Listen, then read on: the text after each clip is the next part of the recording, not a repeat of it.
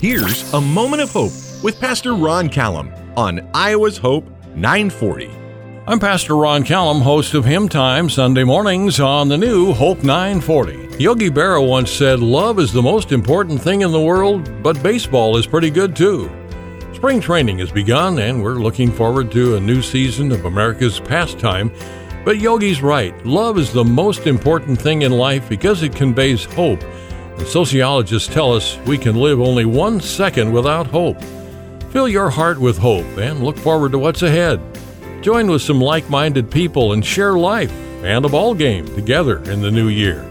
Let hope shape your future. Join me 6 a.m. Sundays for Hymn Time here on the new Hope 940. And remember, hope lives on.